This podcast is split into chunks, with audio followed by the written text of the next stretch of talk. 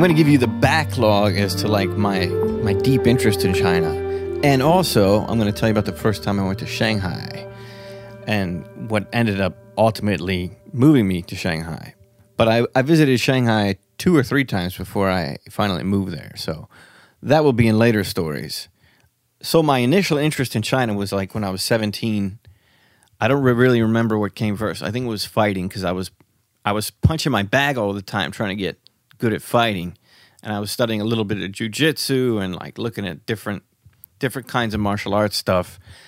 And I ended up like kind of tackling or pushing over this guy who ended up being a good friend of mine and I lived with him later. But he said, I can't believe you pushed me over. I go to kung fu class, man, and I, ha- I have this strong horse stance.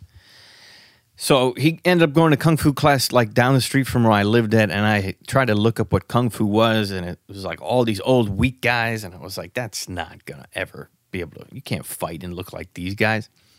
But I ended up being super impressed by the way that these guys moved, their flexibility and strength and stuff, and I was strong, but I couldn't do any of that stuff. So I pretty much immediately stopped weightlifting and just started trying to do kung fu, and I ended up after I graduated high school for four months, my dad went to Europe to do like traveling. And I just completely, completely focused on kung fu with the, with the entire Eastern philosophy thing, because I happen to have got into that at the same time, which is worth telling, because it's worth telling because it's an interesting story. I I heard about Bruce Lee from learning kung fu, and I went to buy this book of his called like the Tao of Jeet Kune Do, which is his style. It's like a kind of how to be a badass book. And it was sold out. And there was a, another book called Striking Thoughts by him, which is just clippings of like his thinking. And that was the first time I had even heard of philosophy.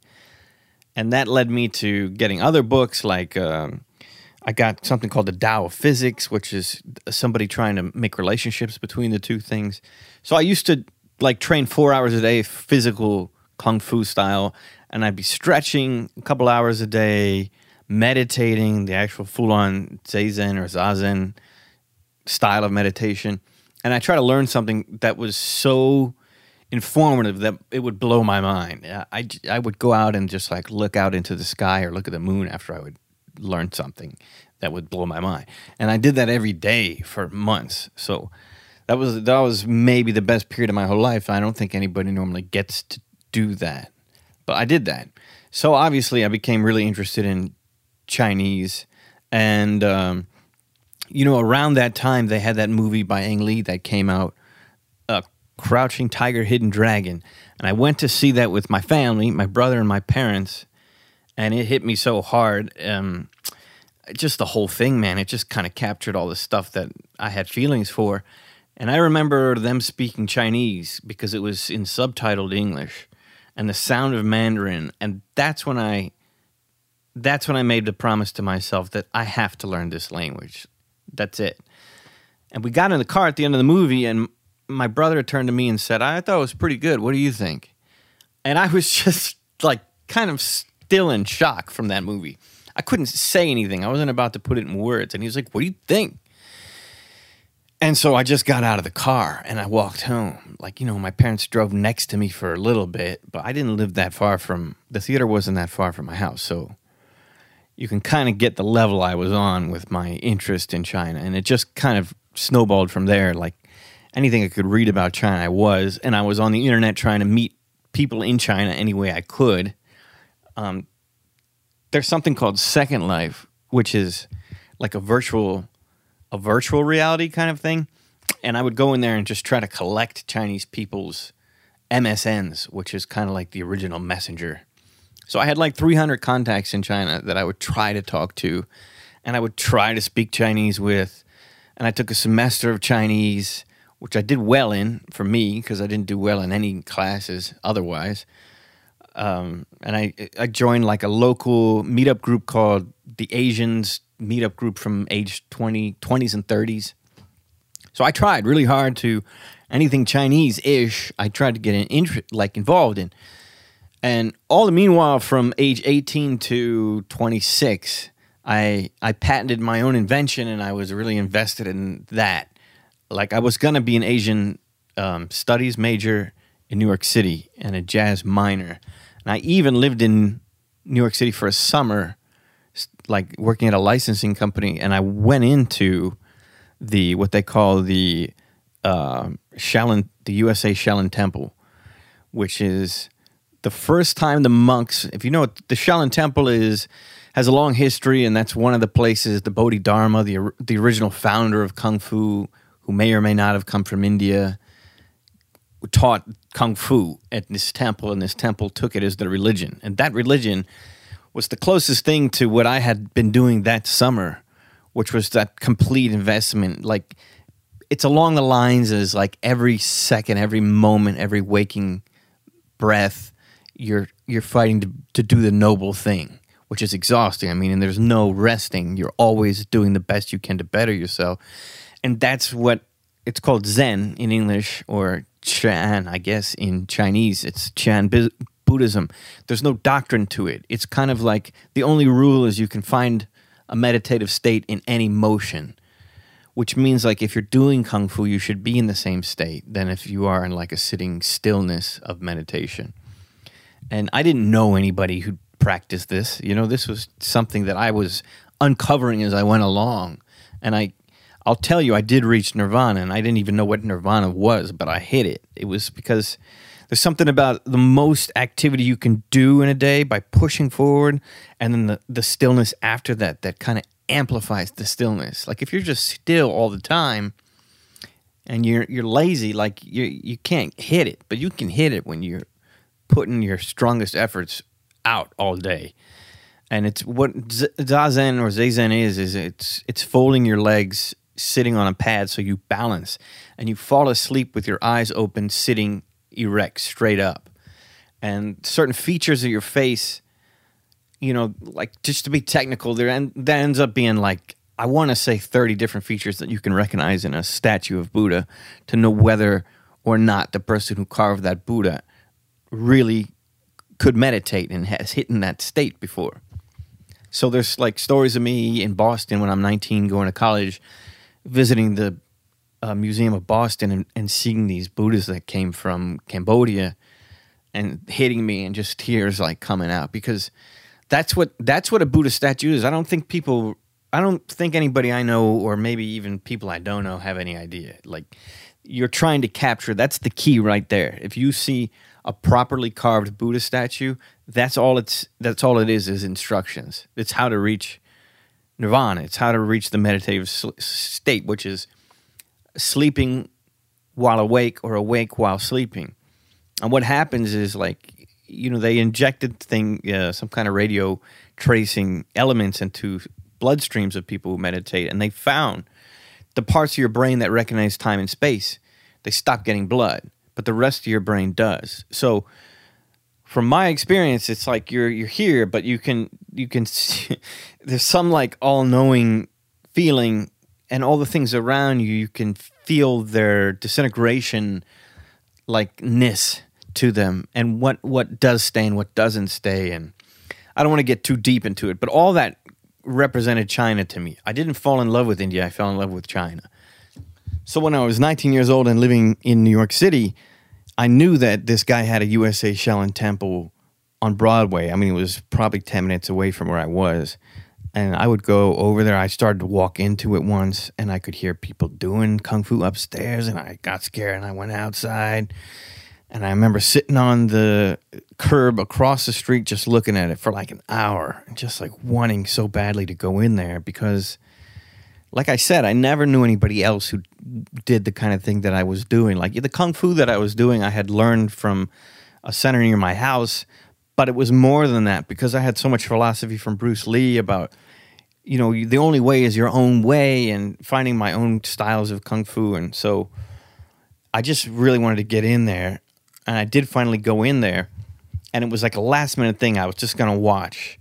And they were just about to start and another guy came in and he was like can i join in as like a trial class they're like yeah but i had brought for some reason i guess i originally did want to join i brought my clothes with me so i just changed real quick and started stretching and it was the kind of thing where you just get in line and you're, you're doing movements across the mat and you're just looking at the first person go and the second person go and the third person, and you're trying to figure out what you're going to have to do. And so that was the experience when it became my time. I would go across the mat doing my thing. And um, at some point, they were doing kind of like cartwheels coming back. And he kept having them start over, which I thought was a good idea because they weren't, they just didn't seem like they were feeling it, you know? And I loved what he said, by the way. This I'm talking about the monk. There was only one Shaolin monk in America and that's because in like 19, I want to say 96, maybe 94, the Shaolin monks came to do a tour of the US. And the very last day before they went back to China, this dude snuck out. And so he's Shi Ming is his name. And he still has that temple. And subsequently has purchased, with others' help, I think 300 acres in New York State to continue the legacy of the Shaolin, which has definitely died in China. So it's a wonderful thing anyway, I was coming back as the last one, and this was like, oh, before that. So the second time he stopped everybody, he was like, he's like, this is Earth. Do you want to go to the moon? This is Earth. Earth is beautiful. Stay here again. And I thought, like, that's that's exactly right. I mean, so religiously, like the difference between East and West, as I understand it, was you know, one is outside the realms of reality. One's on a cloud somewhere or in, your imagination. There's these different worlds that exist. And the other is right here. And it's all what you have. And it's it's the world that you live in. And so that was one way of him saying that that just it, it's just how I felt. Like this guy was like I felt like I had that connection. Anyway, the third time he stopped them, I'm still coming back. I'm the last one in line, and he says, You need to try harder. And he points to me and he says, Like him. And I was the only one, so it had to be me. so that was a, a, a, serious moment for me. That was the best day of my life for a long time. Um, and I remember at the end, like changing my clothes back and people coming up to me and being like, dude, you got to come here, man. You got to join here. Like, you got to come back and that was like the greatest feeling ever. And I remember telling my mom about that, and she didn't say anything over the phone. And then she said, Danny, I don't want you joining a cult, which was, I mean, that really hurt me badly because Manhattan, when you're 19 years old, is a big, cold city. And I, I found my place in it, you know. Anyway, I ended up uh, like having to leave Manhattan, and I'm going to get back to the story. Um, so, fast forward into what I was doing with my business invention I had borrowed lots and lots of monies from from everywhere I possibly could, and I had gone to a trade show. I had an investor who was I don't know five or six years older than me. We used his money to. I used his money to, like, uh, you know, ex- exhibit my product, and people wanted to purchase it, but I didn't have a factory, so I'm on my last. I'm on my last credit. Basically, I have like ten thousand dollars of credit I think that was even my personal credit, not my bank credit. And I knew I could foresee that I wasn't going to be able to pay off these debts. They weren't letting me consolidate. So my last ditch effort was going to be this trade show that I got an email about because I was going to lots of textile trade shows for my product. And there was going to be like two big trade shows in Shanghai on the same dates. And it just kind of hit me. I remember waking up one morning and it was in my head and I went right over to the phone and I called Rasan, my investor, my limited partner, and I said, "There's going to be this trade show in two weeks, and maybe that's where we can find a factory." Because I had tried through uh, so many other channels. You know, this was the very beginning of what you have Alibaba, which is now how everybody finds factories. So even though that existed, it didn't exist very much. In fact, at one of those trade shows, I was interviewed by Alibaba, and they put me on the website talking about using them. Uh, so, to my surprise, Rasan was like, "Let's go," you know, which is super cool. I mean, there's not a lot of people you can say, "Hey, we got to be in China like in a week and a half," and and they're like, "Okay." Um, you know, I was going to pay my way, he was going to pay his way, and uh, that was it, man. I, I started to research how to get the cheapest tickets and I don't remember how I learned or or the process, but it was going to be flying out of New York City directly to Beijing was going to be much much cheaper than any other flight. Like out of Washington, and it was going to be much longer from Washington. There was going to be, you know, layovers. So Rasan was just going to. I guess he just believed in me and trusted me, and he was good with whatever I was gonna call. So the idea was I had a tr- little translating device, like a like an electronic translator, but at that time, this is like 2004 or five when I bought it. They didn't have them from English to Chinese. They only had it from Chinese to English that I could find, and this was a Taiwanese machine. So that means in mainland China they use simplified Chinese, which is less strokes when you look at a character. But in Hong Kong and Taiwan and maybe other places they use traditional, which means like a lot more what you would think of as like lines to make up a character. The interface of this translating device was in traditional Chinese. So I could hardly use it. And they were all like phrases. I don't remember if I could type in a word. I think I could type in a word. You know, I can't really remember. It cost me, I think, $200 for that little machine. And it wasn't working by the time I had to go to China. So I found one place in America that could fix it in Flushing, New York. And I called them. And the idea was I was going to ship it to them. They were going to overnight it to my aunt and uncle's shop in New York City. We'd go up to New York City, like stay one night. We'd get the package and then we'd go to the airport.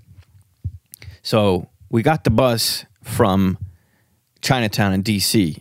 I'll just remark that when I was 19 and living in Boston, I would frequent Chinatown. I had uh, some close Korean friends and Korean American friends, and they would go to the Korean, like they call it Korea House. It was like Korean food. And I had a good friend from um, a couple friends from Taiwan, but also Hong Kong. And my friend from Hong Kong once took me to the Chinatown in Boston to eat with like 12 Chinese guys. 11 of them, or 10 of them, not including my friend, were also Hong Kongese. And there was one guy sitting across from me who was from Shanghai. And I remember him explaining to me, like, they're all speaking Cantonese, I speak Mandarin, I don't know what they're saying. And I would frequent New York City, like, I would go a couple times a month and stay at my aunt uncle's shop from Boston. It was only like 10 bucks if you to come back on a Sunday. Um, and I loved New York. And the guy told me, like, if you think New York's hot, like, trust me, Shanghai, man. He was like, Shanghai. He's like, New York's nothing. So I distinctly remember him saying that to me and keep the, keeping that in mind. So I was also very familiar with the Chinese buses. So I would, I took Rasan down to Chinatown. I think it's I Street, and we took the Chinatown bus up to the Chinatown in New York. And the whole way there, my mom had won, you know, some kind of contest, like a BlueBerry phone with service. So I had a cell phone, like a free cell phone, basically, and I was calling Air China, and it was all in Chinese. So I didn't know what to do. I just would press a button, press a button, go through all the automatic menus, hang up, call back, press button. I was just trying to get a hold of somebody, and I couldn't even remember like the combination. It would have probably been like you know three, four, two. Got me somebody, and I'd be asking them if I could buy the ticket. I think I got concerned that what if we show up and they're sold out? Like then we'll have to turn around. So I did get a hold of people, and they were telling me you just have to come up to the kiosk yourself and buy the tickets. So that was going to be the deal. Meanwhile, Rasan was on his cell phone, and he was being interviewed for like a job. So that was like half the trip. We got to my aunt uncle's store, and the package didn't arrive, so we had to call UPS, and it was like lost. Ended up being stuck in the UPS center in Manhattan. We had to take a taxi up there on the way to the airport. So it was like do or die sort of a thing. We take the taxi like way out to LaGuardia. That's like $75. And we go to the kiosk and we got our tickets. And I want to say that they were like $700 round trip. And we got on this enormous airplane. And I remember it was on a Wednesday. Like that's when those, these flights were. And I, I figured like we weren't flying to Shanghai, I assumed because it was going to be more expensive. So I booked a hostel online that we could stay in Beijing for like three nights. And then we were going to just figure it out. We're going to get to a train station and go to Shanghai from there. We got on this enormous plane. I remember like I had never been on a plane like that since the Air China. I guess it wasn't a Boeing. I don't know. But it had an upstairs and there was like L-shaped executive tables all upstairs with computers. And we sat in like the lowest economy class. There was no screens to watch movies. There was just one projector screen that everybody would watch the same movie. And I remember mid flight, they did like stretches, and everybody on the plane was doing these stretches. I would later learn like this is just Chinese culture, like they do this kind of stuff. And after, I suppose, 18 hours of flying, as the plane's going down, I looked out the window and you could see like cars on a highway and the street lights of this highway, and they were really white. Like it didn't look like America. S- never seen a sight like that before, and it was foggy. And that's when it kind of hit me because you're just kind of waking up and getting, you know, accustomed to where you're at. Like I, I kind of felt like bail, like, like no, like I don't, never mind, you know.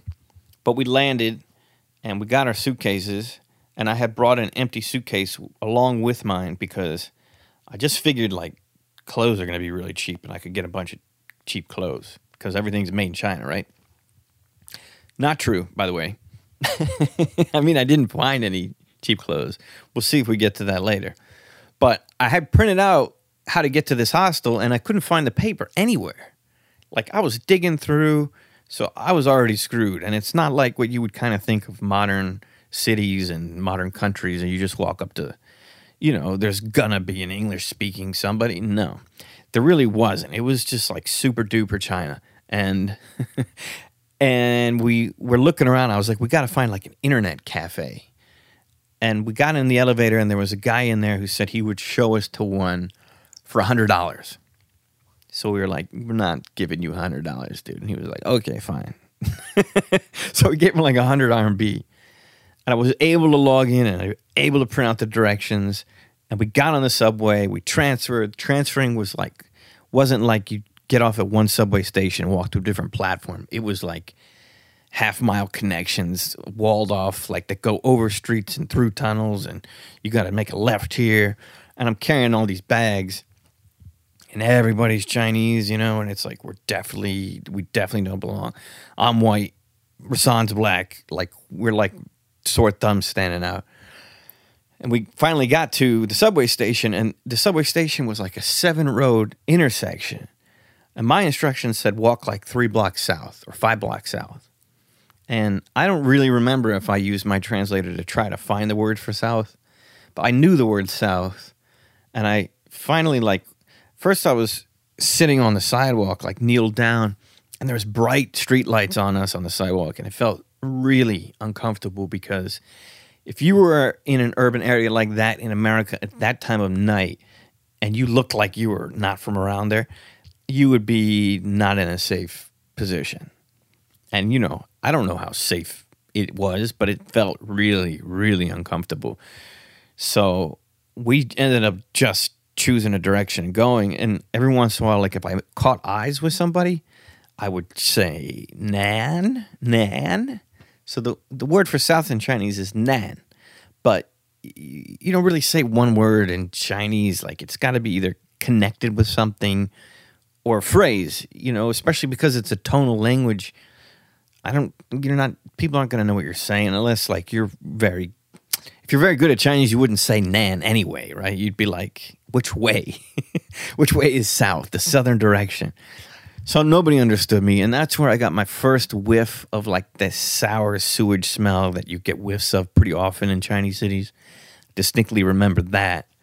Um, and by chance, man, like the direction said, you'll you'll come up to a hostel with two like dragon sculptures in the front. And we saw the dragon sculptures. So we found it and we checked in and we were both hungry so we, we backtracked back to the intersection. We went the other direction and it was super dark. Like it didn't feel safe you know that feeling in your stomach. But we had to eat. The hostel didn't have any food. There was one place with its lights on. We went in. It was like it wasn't a tiny place. It was medium size. It was like wooden tables i remember. And the menu had like weird pictures of meats on skewers and like toast. So I think we ordered like a couple skewers of meat and toast. And that was our first like night in Beijing. And I think we had three days there. So we went to the Forbidden City and we found somebody that we could pay to like walk us around and tell us what was going on. and we figured our we figured our way out. I I think, yeah, it was tough. Obviously, I can't remember all of it because it was like 15 years ago or whatever it was. But we ended up going to the train station to try to make our way to Shanghai for this show. The train that train station is gone now, and there's like a huge courtyard, like a plaza, which you might think of like People's Square kind of a thing. In front of it, and there's just people like all over it, like like laying down or sitting down on the ground, and lots of people like travel with just like potato sacks, and they look like they're homeless, but they're not. They're just from a place that's poor. There's lots of that. And I remember dude came over and was like, "I want to practice my English." That was weird. Um, and we went in, and I can't remember if I bought the ticket or I ended up paying somebody to help us buy the ticket. And that was only half the battle because then we had to find the platform. And it's it was a huge place. And there was nothing on the ticket that said what platform we were. Just said like Shanghai.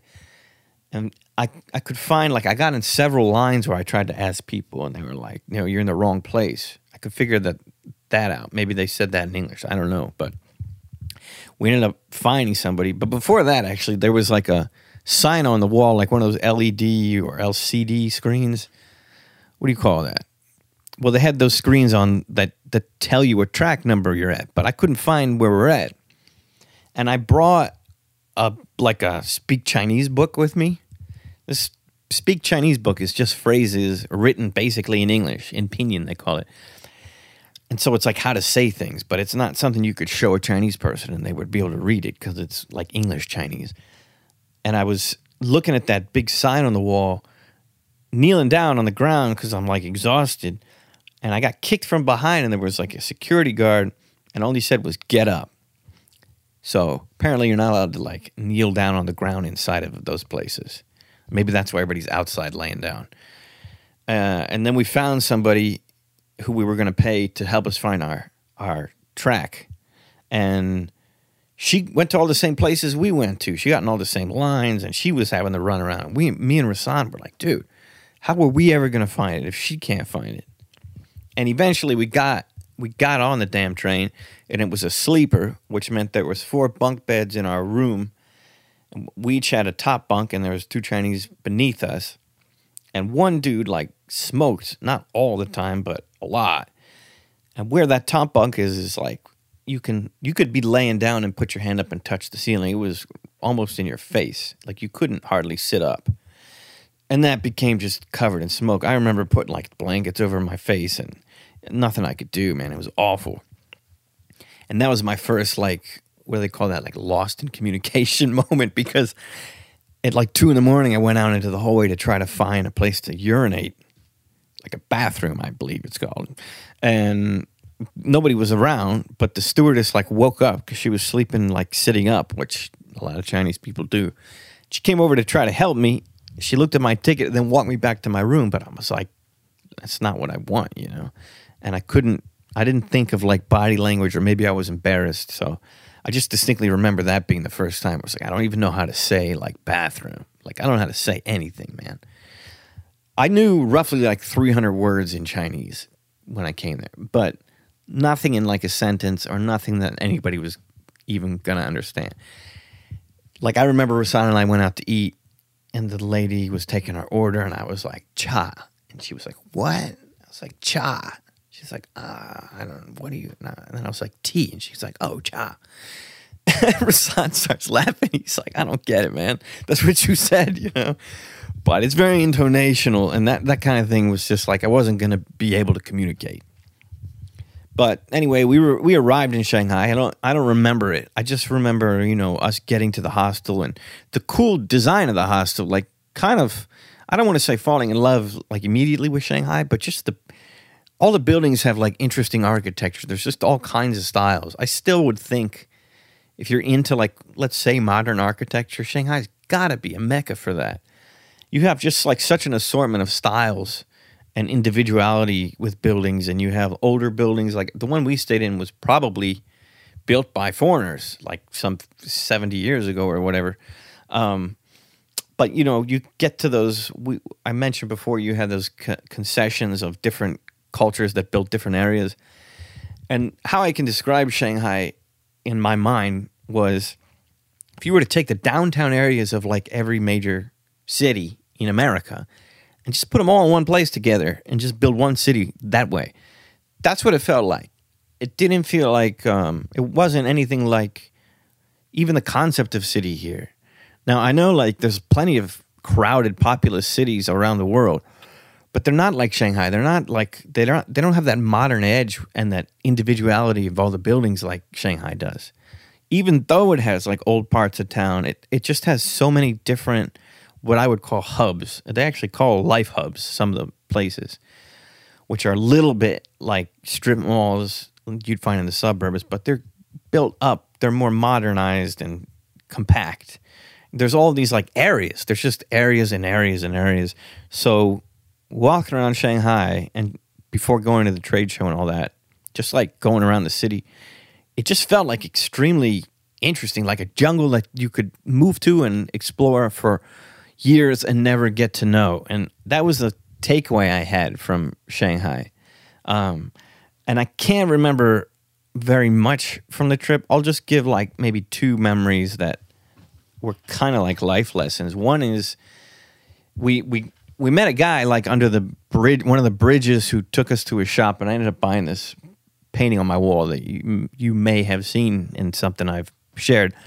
Um, and he took us to a tea shop, and the tea shop talked us into spending a lot of money. This is like a classic uh, way to treat, uh, cheat foreigners in China that every foreigner knows who lives there, but we didn't know. So he takes you to this tea shop, and they let you demo all these teas for like I don't know half hour and then they come over and they try to sell you tea. Now you feel like obligated to buy something because they, they gave you all this tea and were really kind to you.